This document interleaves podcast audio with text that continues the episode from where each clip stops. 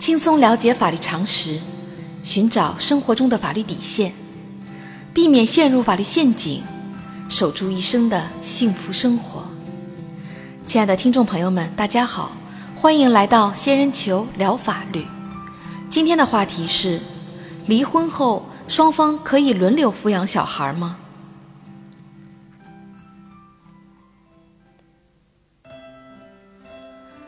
夫妻因缘分已尽选择离婚时，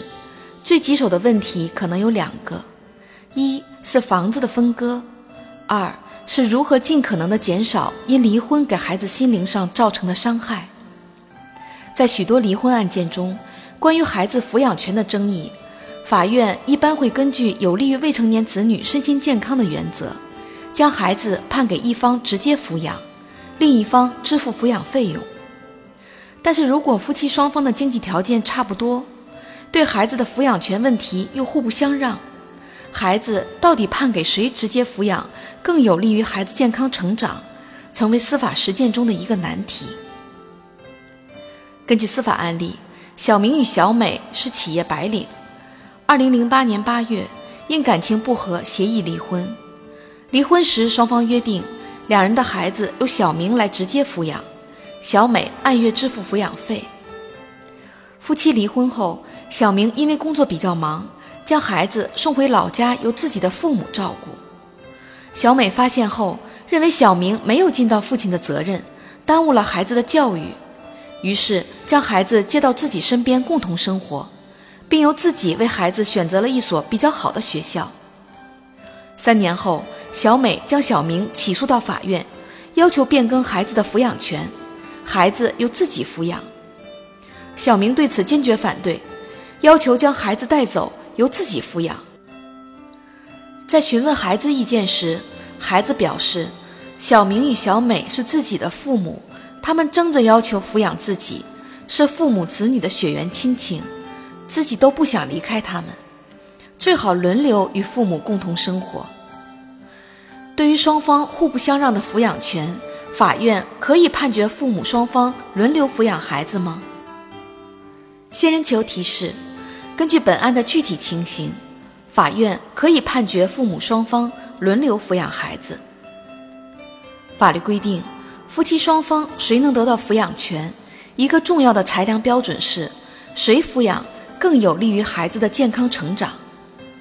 在有利于保护子女利益的前提下。父母双方协议轮流抚养子女的，可行准许；但是由一方抚养孩子，另一方行使探望权，在实践中更好操作。因此，在司法实践中，只要父母双方达不成协议，法院一般都将抚养权判归给一方，而不会轻易判决由双方轮流抚养。在本案例中，法院认为夫妻双方的抚养条件相当。孩子又希望轮流与父母共同生活，轮流抚养是解决小明和小美争夺抚养权的最佳方案。经过在法院主持的调解下，双方当事人自愿达成协议，孩子由小明与小美轮流抚养，每半年轮流一次。孩子与一方共同生活期间，孩子的抚养费由抚养一方全额承担，直到孩子十八周岁止。小仙建议，虽然轮流抚养可以最大程度的使孩子获得较为完整的父爱和母爱，从而减少离婚对子女幼小心灵带来的伤害，但是轮流抚养可能会定期改变孩子的生活学习环境，父母在具体执行时应当考虑孩子的生活学习的便利，否则不利于孩子的健康成长。好啦，今天的话题就说到这儿。